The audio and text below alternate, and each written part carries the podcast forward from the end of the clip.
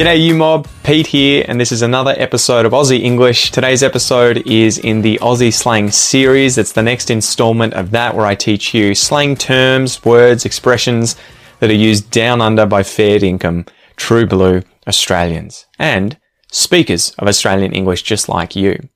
Before we get into today's episode, guys, don't forget that you can click the card up above here if you would like to see the playlist of all the past episodes.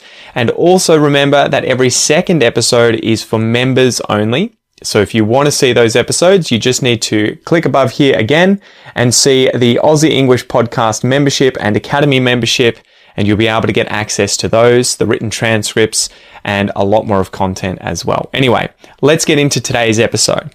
So today I want to teach you how to use the word arvo in Australian English. I'm sure most of you probably know this. This is one of the first Australian slang terms I think anyone learns when they start learning Australian English. It is arvo. Yeah, I might do it this arvo. I've got some mates coming over this arvo. Did you want to come over and have some beers too? Oh, we're going to have a Barbie this arvo. So Arvo means afternoon.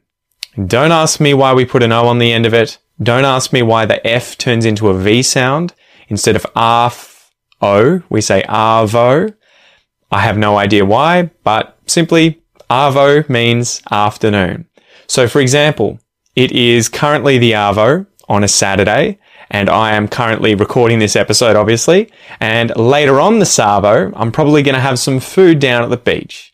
I might go and visit my parents this arvo. I might call up a mate this arvo and see how he's going. Um, what are your guys' plans for this arvo, right? This afternoon, the Savo.